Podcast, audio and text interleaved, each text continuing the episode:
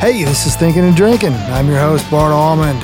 Over the last 30 years or so, I've worked for major record companies, working with major artists such as Alabama, the Dixie Chicks, and Florida Georgia Line. I've also been writing songs for the past 15 years, have over 50 cuts, two number ones, and made a lot of friends along the way. I'm going to be talking to some of those friends about songs, life on the road, and just life in general. I hope you have as much fun as I will. Hey folks, since November is Giving Month, today's Thinking and Drinking episode is all about one of our favorite nonprofit organizations called Narrowgate. Narrowgate helps at risk young men and young men who don't know what's next for them figure out their next steps in life, all with a God centered biblical emphasis.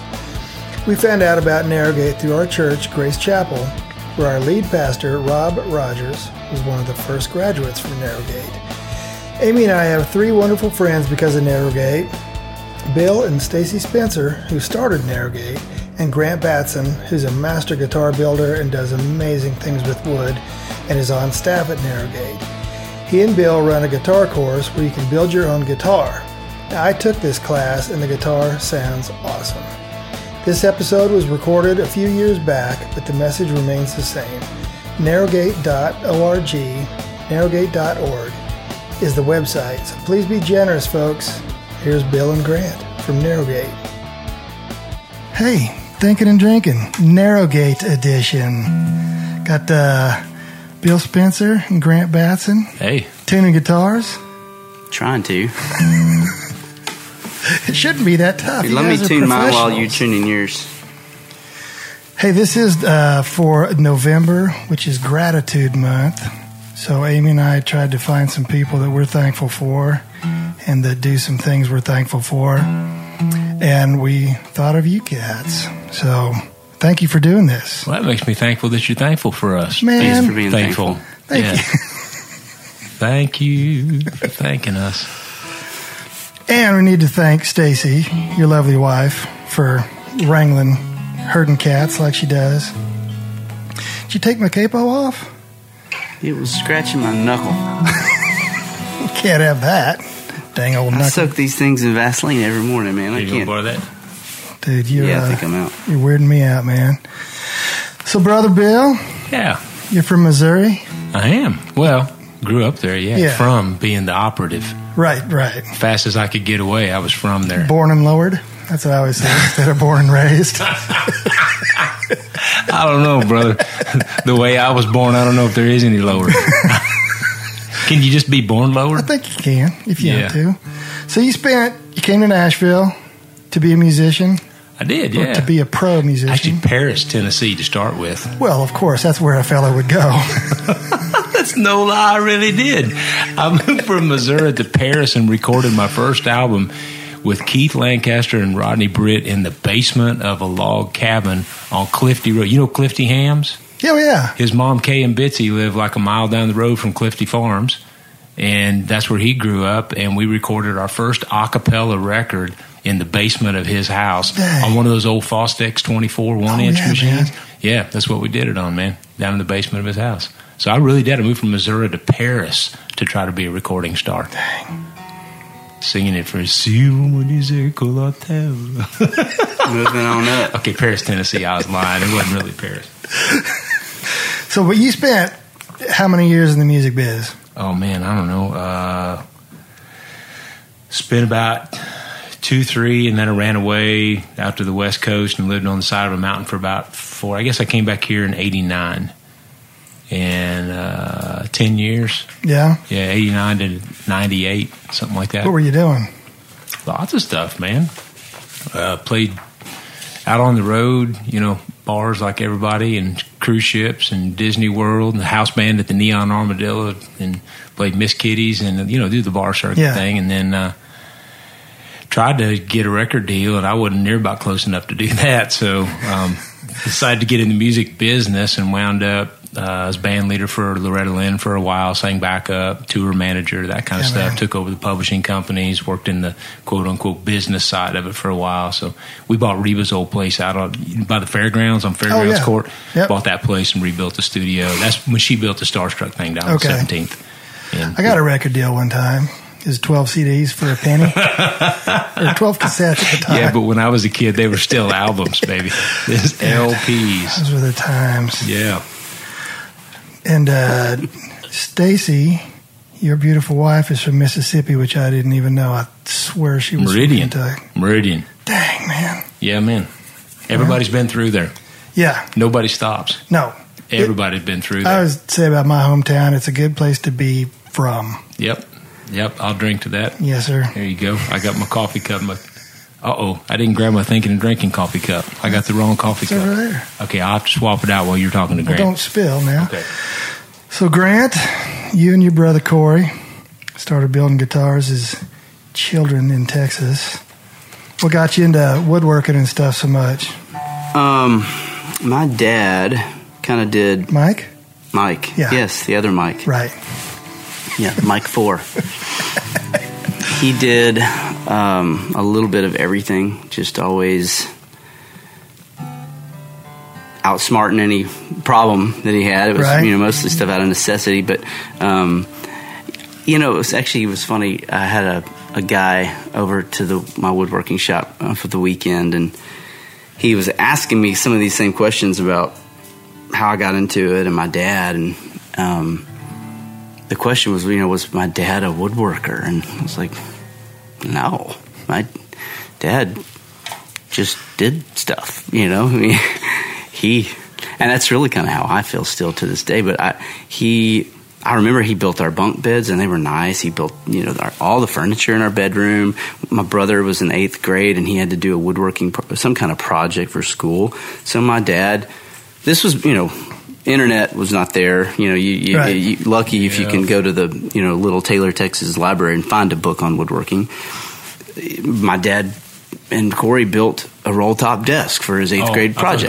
gonna be Derby, man. That was mine. Did you do Pinewood? Derby? No, but some friends did. Pinewood Derby. Yeah. Yeah. But the so the funny thing was though, I mean, so I can point to a handful of things that my dad did in, in quote quote unquote woodworking category. Yeah. That, that and he did them well, but I can't think of any other projects beyond those handful that he did because he was either pulling a transmission on a you know some old pickup truck or building the barn or you know he wrote a small book on uh, refrigeration because he was big into electric refrigeration, electricity, refrigeration, just you know, anything that popped up on his radar. Yeah. He'd just kind of tackle it. And so, I don't know, I guess at some point, that DNA, I guess, was just there. So for me, I don't know that I ever was really interested in woodworking. But what happened was I, I had uh, garage bands since we were little kids. Um, and I had a terrible. You ever hear of a electric guitar brand called Memphis?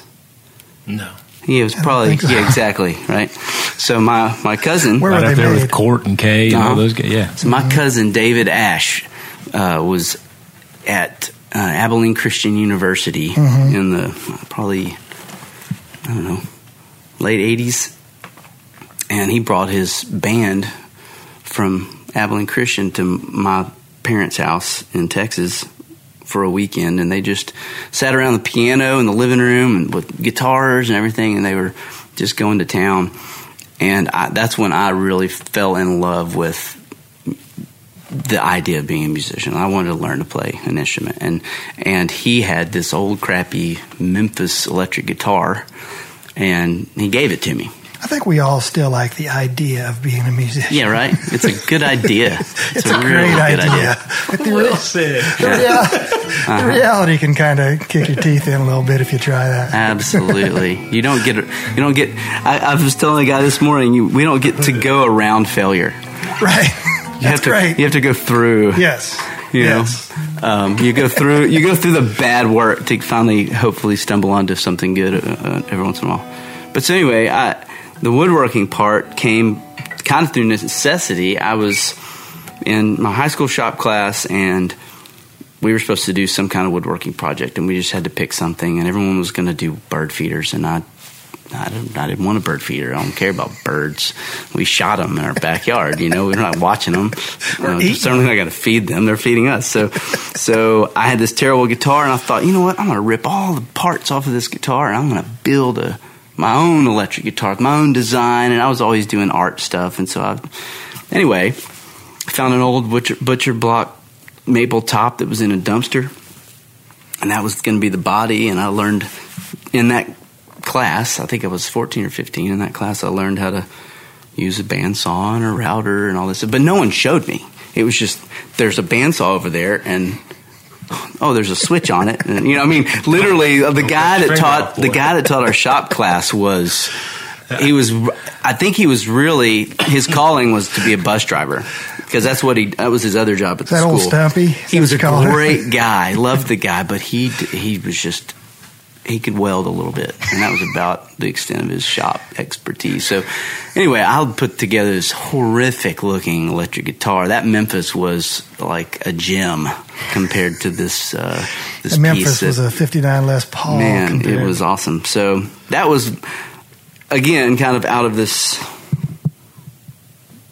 feeling of I need a better widget. Mm-hmm. I'm gonna try to do it myself, and so it's more of a DIY DNA. I think I, I don't need anybody. Yeah. I can do everything by myself. I don't need you. I want something. I'm gonna make it.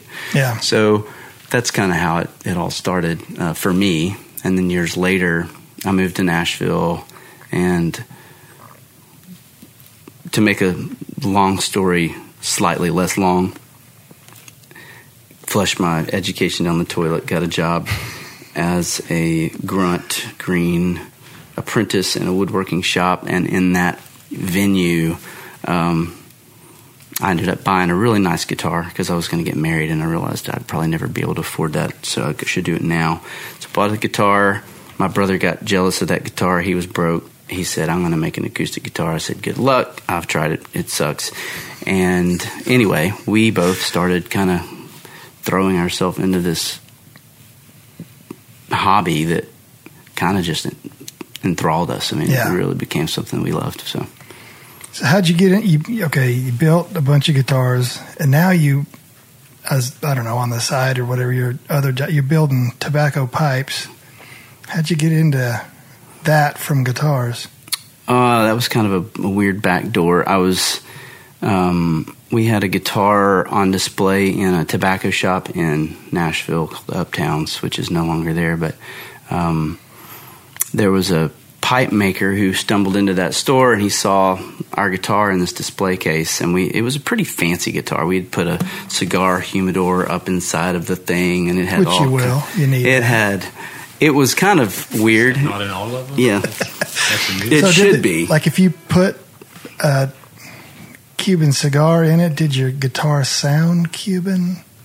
It was very much a much more of a Latino, you know, uh, you know, you could flamenco thing. flamenco thing, yeah, for sure. Yeah.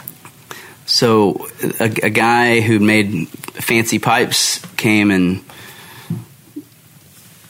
he called me up and said, "Hey, I saw your work in this cigar shop, and I make expensive tobacco pipes, and I would like for you to build a fancy cabinet for some of my pipes for this very, you know, illustrious customer. And tell me it's going to take you a year. Tell me it'll be ten thousand dollars. Just tell me you'll do it." And and I was, we were neck deep in guitars, and I was not this.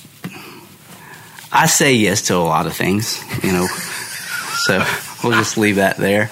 But It's kind of a knowing laugh over there on old Bill's face right yeah, because I feel like you know what's what's behind that door, you know. So so I said sure, we'll talk. I like that. And then um, I forgot about it for about a year, and, and in that course of a year, a lot of stuff had changed for me at the guitar company, and I was kind of looking to do something different, and so.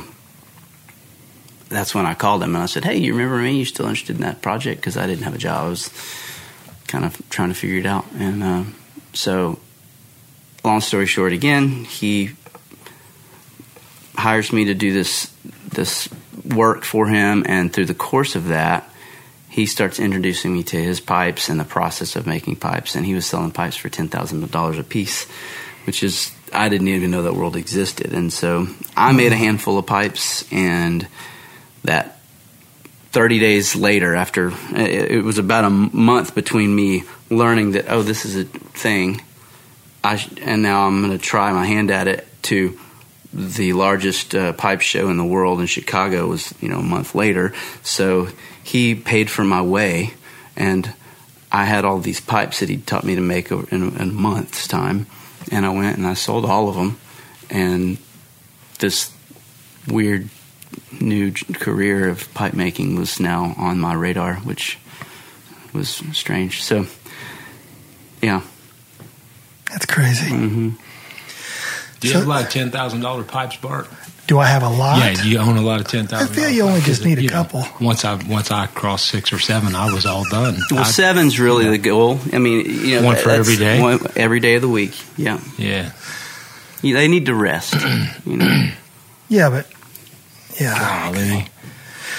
So, Bill, I don't have a ten thousand dollar car, man. I was going to say if my pipe costs more than my car, that's kind of how I feel about guitars. Is like, when did you know you had officially lost it? It's like, well, when I knew I had more guitars than friends, I figured I may just be, I may be in the rabbit hole, man. Mm-hmm. And I was okay with that. I'm still okay with so that. so your sec- your second guitar was what, what did it then? Pretty much. Yeah, right. And I sold the first one. That that's not a true thing, is it? I'm looking up on the wall at the guitars I got, and I'm counting friends on the other hand, trying to figure out if I'm upside down. I think I'm in trouble. You Keep giving them away, though. Oh man. So, Bill, in 2004, you had a, a, an uprising in your home life. Yeah. What- Yeah. who you been talking to, man? What you- Ah, I've so Bart, where were you on December? Yeah. so, Yeah. you invited two young fellas Yeah. to come stay with you, and can you just walk us through a little bit of the, the, the vision that became what is Narrowgate? Uh boy. Yeah, I don't know how to do that in a podcast. Yeah, Uh, that's a tough one, man. Um, you know, I think everybody wants their life to matter.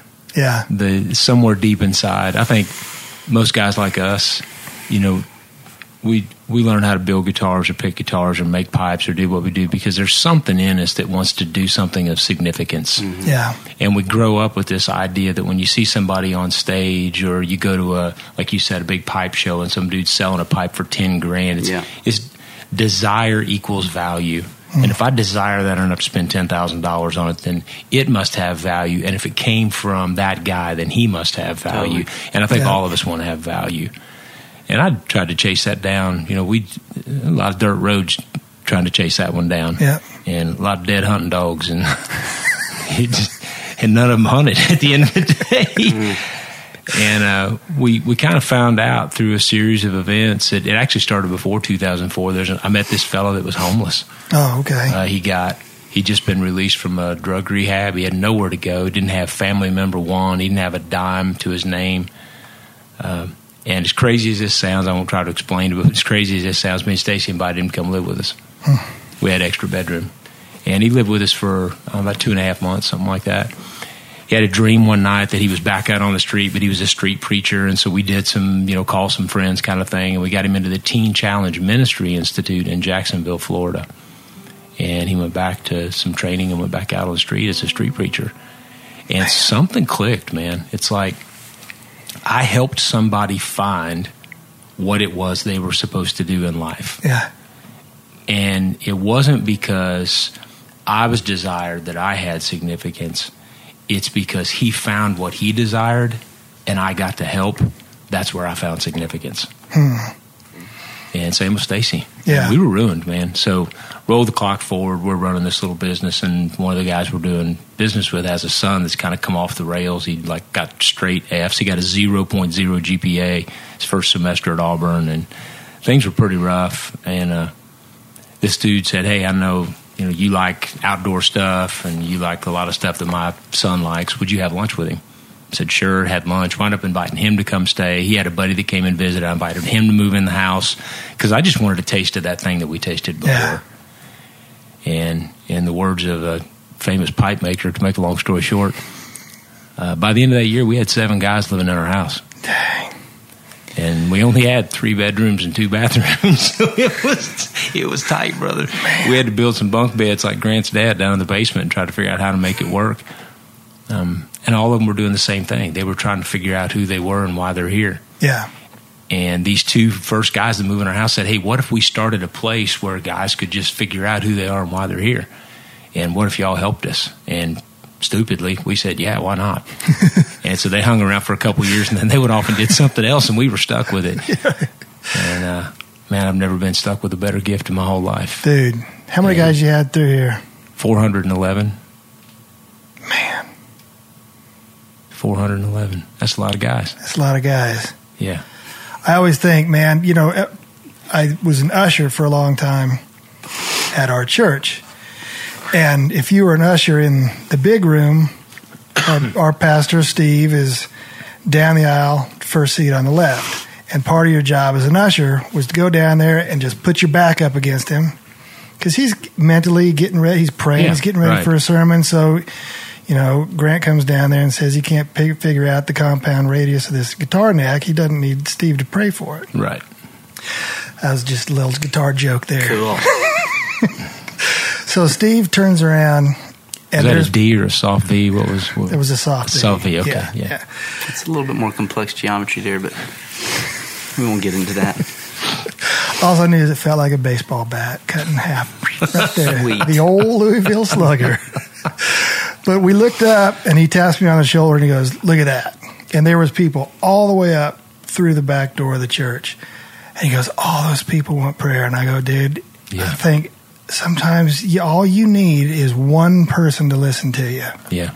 and you're going to be okay. May not be great, but you're going to get through today.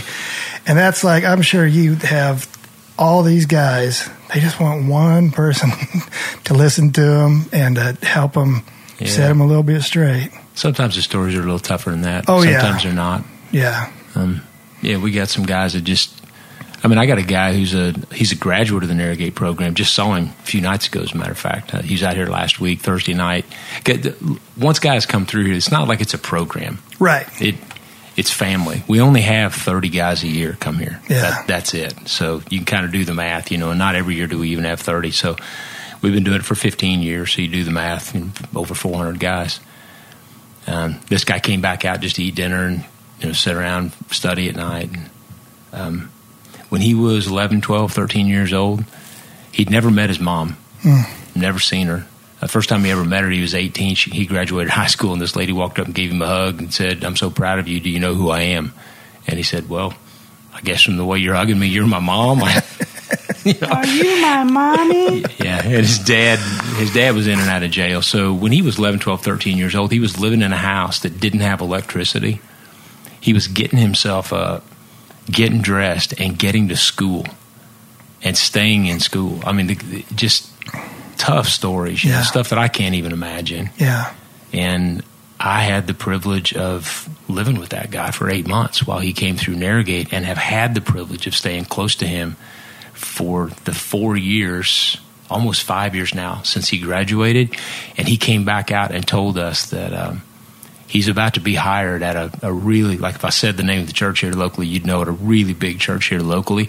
He's going to be the kids programming director Dang. for this huge church. So he gets to give back to Yeah. kindergarten through fifth grade kids the kind of love and compassion and fatherhood to them that he wished he had Yeah. had. That he didn't have. He never had it. Yeah. So he gets to become the thing that he always wanted someone to be for him.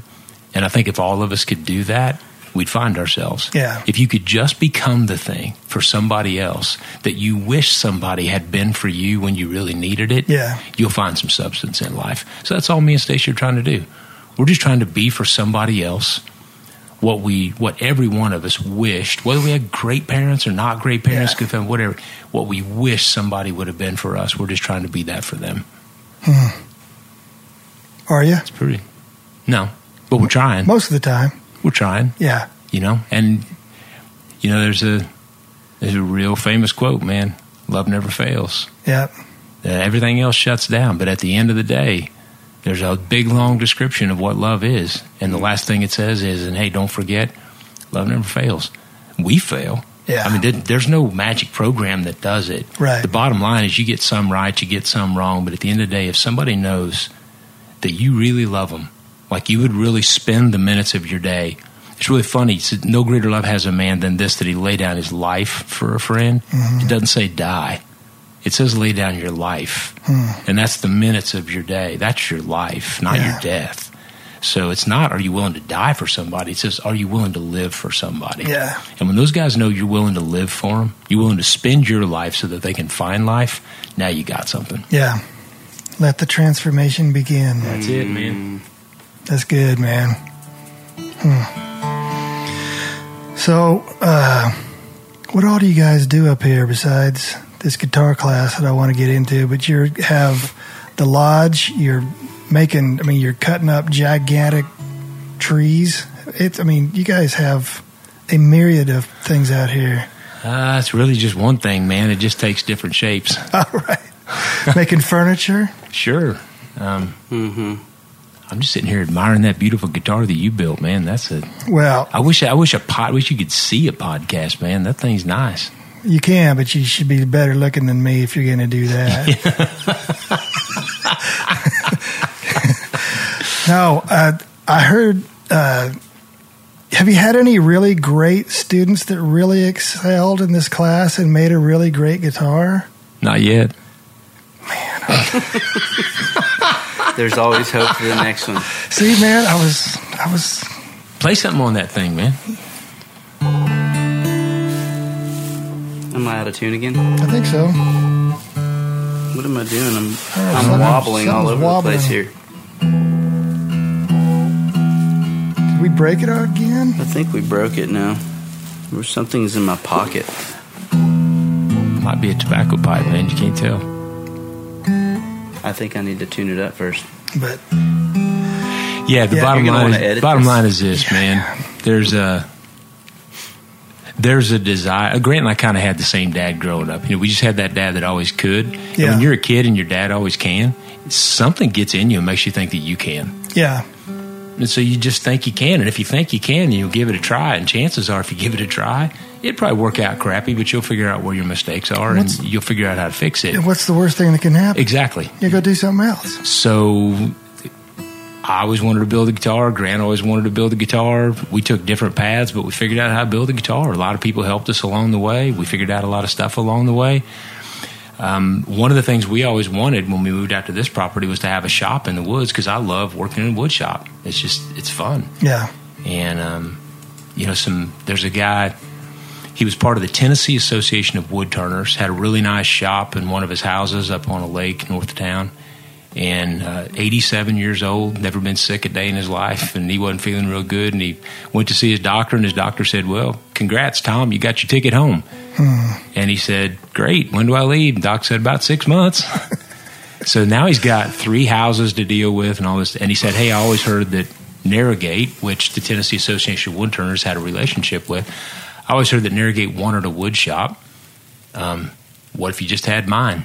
And he invited us to come up and just literally disassemble his wood shop and bring it out here to the property. And that's how we got cow. started. So all of a sudden we had a shop. I'd always wanted to build a guitar. I started in college, but I never did finish college. or the guitar. And uh, and so we got some wood and started learning how to build. You know, you read some books and watch some videos and get up in the shop and try some stuff and then meet a friend that knows how to build and he teaches you some stuff and then Grant shows up and something clicks there and we thought, hey, you know, this thing that we love, there's probably a lot of guys that would like to have that experience. So yeah, we've got a really nice wood shop. We've got a couple of sawmills. We're actually producing our own material now.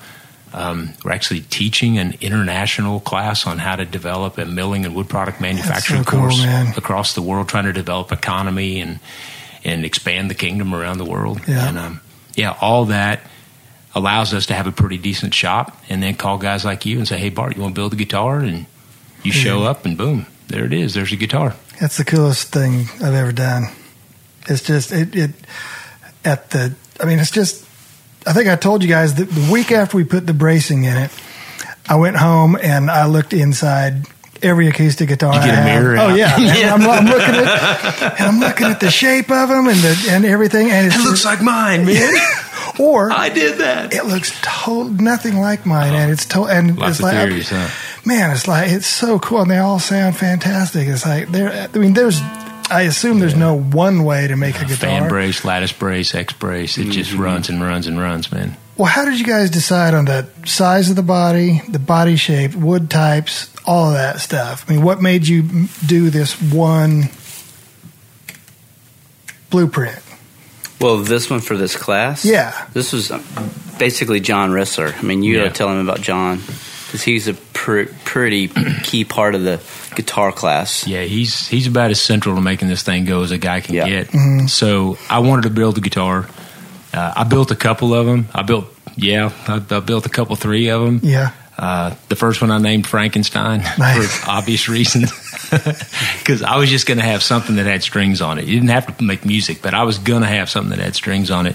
I thought you were going to do a bolt-on neck joke there. Yeah, Frankenstein. No, no, and- it's not that. It was just it was just that ugly, and it really everybody at the end of the day wanted to get a torch and light it on fire. So I mean, pitchfork it and light it on fire. Exactly.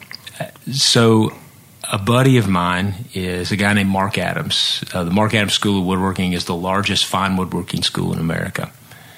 Uh, Marc is he's just an incredible guy, and he brings the best of the best of the best teachers in from around the world, around the country, but around the world too, to teach different woodworking classes. And one of the classes they teach is an acoustic guitar building class.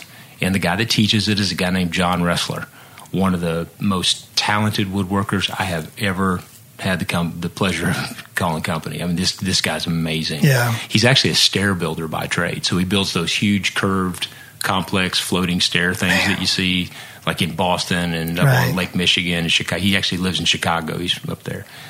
But what he really loves is acoustic guitars. That's really his thing.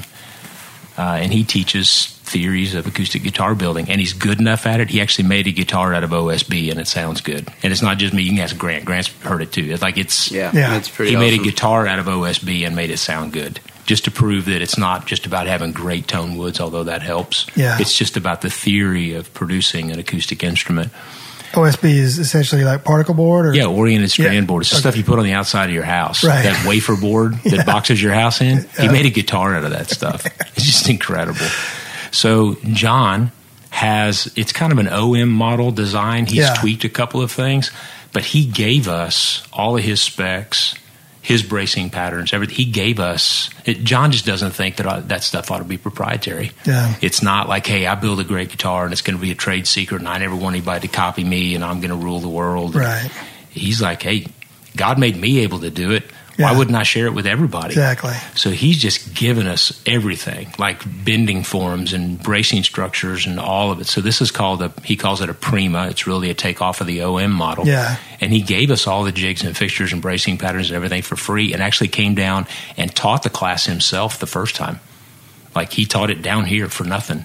And the reason he did it, reason all this stuff, the reason you took the class, Bart, at the end of the day is these guys that come live with me and Stacy, there's no tuition to any of this. Yeah. You know, we we spend one hundred and twenty five thousand dollars a year on food. now, just let that Yeah. Wash over you for a little bit. we spent one hundred twenty five thousand dollars on food. It takes a lot to make this go, Yeah. but the result, the the caliber of leaders in society that come out of Narrowgate, man, the ripple effect that they have everywhere dude. they go is just huge. Yeah. It's just, I mean, you were talking about your pastor, Steve, right? Uh, the guy who's the associate pastor of this 5,000 member church. Yep. Yeah, he's one of the first guys that ever moved in our house. Yeah. Like they just go on to do Yeah. land developers and bankers and educators and doctors and just incredible stuff that they go on to do to to literally serve and change society with this idea that people are worth loving, people are worth caring about. So John came down and taught for nothing because he believes in the cause that it serves Yeah. at the end of the day. So gave us all the stuff, taught. Well, Grant and his brother Corey had this complete, like you said, completely different method for guitar building. Yeah. And the reason we settled on this particular one is because we didn't want to retool to build Grant's way. we already had all the tools to build John's way. So Absolutely. we're building Wrestler's guitar. Totally. That's really the truth, man. That's why we Yeah. built that body style and that size. And Well, and it's it's it's practical though. It's a practical way to build, and It is. It's big enough you can strum it. It's small enough you can finger pick it. It's that OM. It's that Yeah. that orchestral model. It's the perfect size. If you just want one utilitarian guitar to pretty much do everything on, uh, pick an OM. It's a Yeah, good guitar. everybody that picks that guitar up goes, "Man, I would play this a lot." I go, "Yeah, well, it gets played a lot." I love it, man. But it, it what blew me away is how much. Because I guess you typically have five students, Mm-hmm. and every student has their own workstation, own set of tools, own everything. So you're not all waiting in line to, hey, can I borrow that screwdriver? You know, any of that kind of yeah, stuff. And so, huh? Oh man, well yeah, it's just you'd never get anything done. But the like the tops and the backs are just big squares, so you have to you cut that out yourself. You shape the bindings yourself. I mean, all that stuff. It's fascinating for a guy that's been called, like I told you, one of the best guitar owners in town. I had no idea what really all went into building a guitar band, and it was just. I, I would come home every night, and Amy would just go, "What'd you do today?" and it was. It's And please don't say spend money. Right. Yeah. no, I'm trying to make money. But yeah, that's it's amazing, man. And you're still doing three weekends, Uh, build a guitar in two weekends. two. Yeah, so two. So we we do did- Friday, Saturday, Sunday, and then two? Friday, Saturday, Sunday. Okay. Yeah. well, we did, but then you were a special student, so you showed up a whole lot more uh, later. I showed up at your house one time. Yeah, that's right, indeed. Yeah, Twice. and and just to set the, I mean, you got you got to set the right expectations. At the end of six days, at the end of two three day weekends, Yeah. you have what we call a guitar in the white, and in the white means it's not finished. Yeah. you haven't sanded and filled and put coats of finished and buffed it out, and then glued the bridge back on and done your final setups. I mean, there's still work to do. Yeah. but at the end of six days, you have a guitar with a bridge that's bolted onto the face Yeah. that plays. You can take it home, play Absolutely. music, and you could It's- leave it that way and play it that way forever. for the rest of your Yeah. life if you wanted I mean- to. Yeah. It's hard to change strings, though. I found that out. Indeed. Yeah. You kind of got to go through the sound hole. I got these little sausages that don't Oh, work that the uh, because of the bolt on. Yeah. Yeah.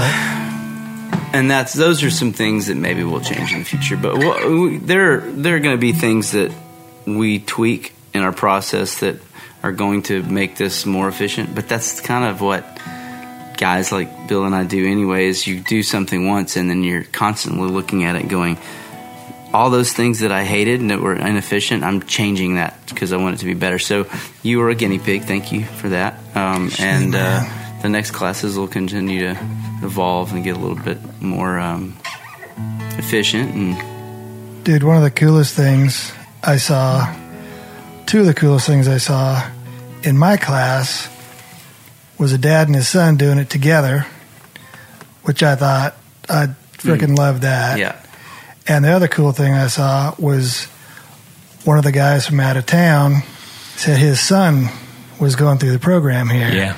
And so he got to eat with him and hang with him and stuff. And I just thought, man, that that would anytime you ever have anybody like that, like what you guys do every day, give you special attention like that and love on you a little bit and just let you know that they care. That's pretty awesome. So I mean, that's like I, I don't even Yeah. know. Did everybody else finish their guitars? no, No. I think I think Boots is really close. Boots is close. Um, He we're was still trying to connect with you know because Ed got sick. right. And so he and Baker didn't show up for a little bit. So he's. Um, uh, do we have to go get like disclaimers or something now that I've named all these people? I I don't It's, it's first a- names only. First names only. Oh, okay, Yeah. cool. Danny finished his. Did he? Yeah. Um, Mullen finished his, of course. Actually, Gave that's right. Mullen Finished it his and gave it to his sister for, For graduation. graduation. Now he wants to build another one, give to his other I sister, can't which is believe pretty I cool. forgot that. what did That she, what did she do when she saw that guitar? Did she just lose it, knowing I that he made know. it? Uh, did he tell you? He said she loved it. I mean, you know, Mullen. Mullen's not real descriptive. He's, Sometimes, he's kind of a sometimes get getting point sort of- information out of Mullen is kind of like uh, it's a project. Uh, but no, apparently she she loved it, and Yeah, she could have passed out dead cold, and Mullen would have just said she liked it a She lot. She liked it a lot. Yeah. Doesn't play it much. Yeah, right. had to revive her. But doesn't she yeah. play cello? Shh, yeah, I think she I does. think think she's you're a right. cellist, Yeah, she's yeah. a cellist. Well, yeah. she'll just have to figure out how to play a Yeah, guitar sure. with a bow. I don't think Sam ever finished his, did he? Sam and Greg, did they I ever don't put a think so. finish on? I think they're still playing and bolted up. Uh huh. Yeah. So Sam and Greg, if you're listening, hmm finish your dang guitars. y'all need that's another father son combination, right? They need to get out here and finish their guitars, man. Mm-hmm. That's right. Dude, has anybody gone on to like, except for Mullen wanting to build another one, I mean, like really taken to it and and done anything else on their own? I, but the hard part is having the shop to do it. Yeah. know? So nobody's like blown us up and said, "Hey, can I come back out to the shop and do it?" I've asked several people. I came out a bunch. I've asked several people, "Hey, if we if we taught um, a full on methods class where Yeah. you literally like we can start with a log and say, Oh, yeah. okay, we're gonna we're actually gonna cut sides and back out of a log, and we're gonna pull them put them in a light bulb dryer overnight and get them down to the you know MC that they need and blah blah Right. blah.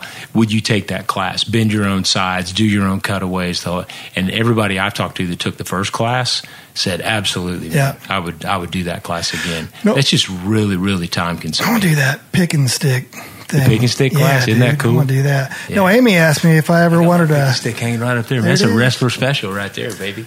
No, Amy asked me if I if I wanted to build a guitar, and I said, "Well, if you give me fifty thousand dollars for parts, and we just turn Exactly. turn the whole basement into a wood shop," and I said, "Otherwise, uh, I said I might, I may do this class again because I freaking loved it." Yeah, that's the hard part. Mm-hmm. The hard part about building a guitar isn't building the guitar. It's making all the jigs and fixtures you need and buying all the tools you need to Dude. make a guitar. That's ten times what building a guitar is. Yeah. So what is that again? I wish it. Or how would you describe that crazy thing?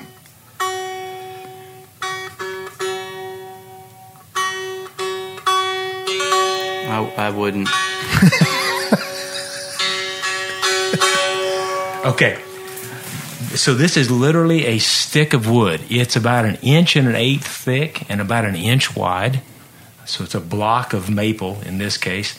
Down at one, it's probably three feet long, something like that. Yeah. Down at one end, the center has been cut out so that you can flare the sides of it Okay. and glue a little tiny body to the face of it, a little a little flared triangle shape down at the bottom. It's got three tuners at the top, and the frets are what's called diatonic tuning. So it's Appalachian. It's Mm-hmm. Okay. it's like I'm not I'm Right. not skipping frets. It's not every semitone. It's it's diatonic tuning. And because of that, no matter where it's pentatonically tuned and diatonically scaled, so no matter where you put your fingers, it sounds okay.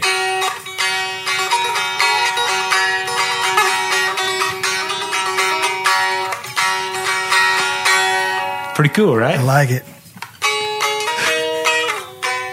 Grant's laughing as if he does not approve. No, I love it. I think it's it's really incredible. I I I keep thinking maybe I should just go on to playing something more like that since the guitar has always eluded me.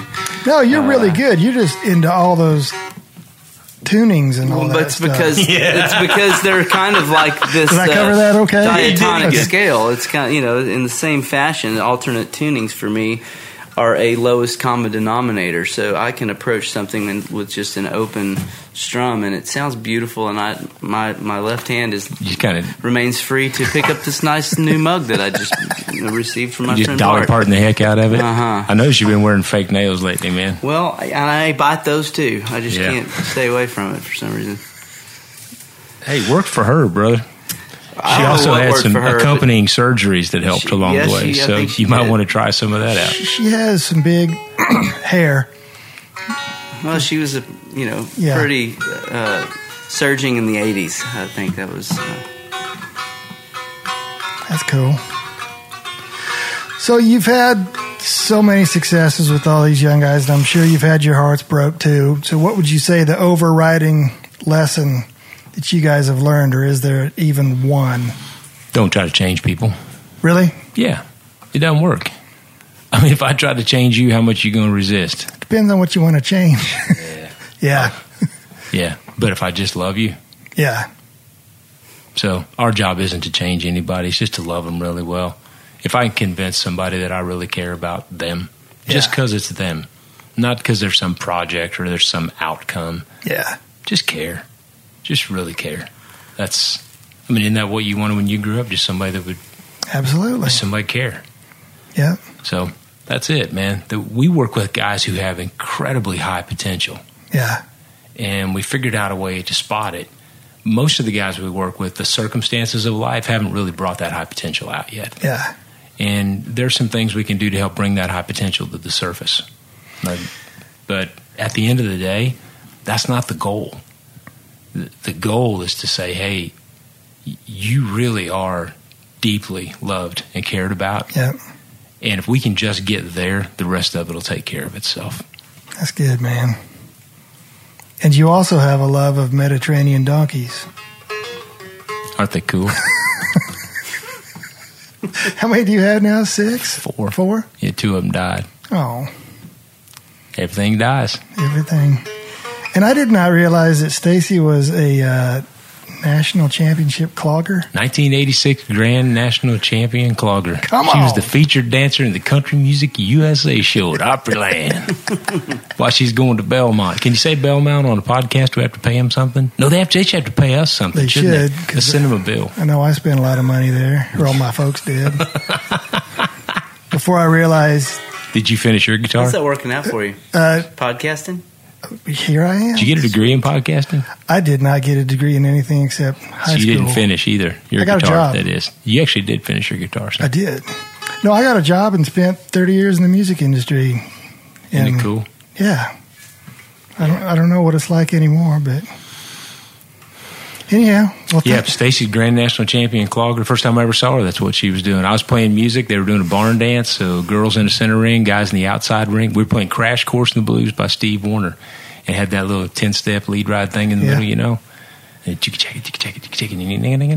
Chicken picking thing, and around the ring there she came, and I got so captured watching her dance that I screwed up the forgot to sing. I did. I looked over the guitar player said, "The thing, man, thing," because he had a big old lisp. You know, he's, he's from Mississippi too. He had a gap in his front teeth so big he could stuff a cigarette butt up in the middle of it, and it'd just stay there.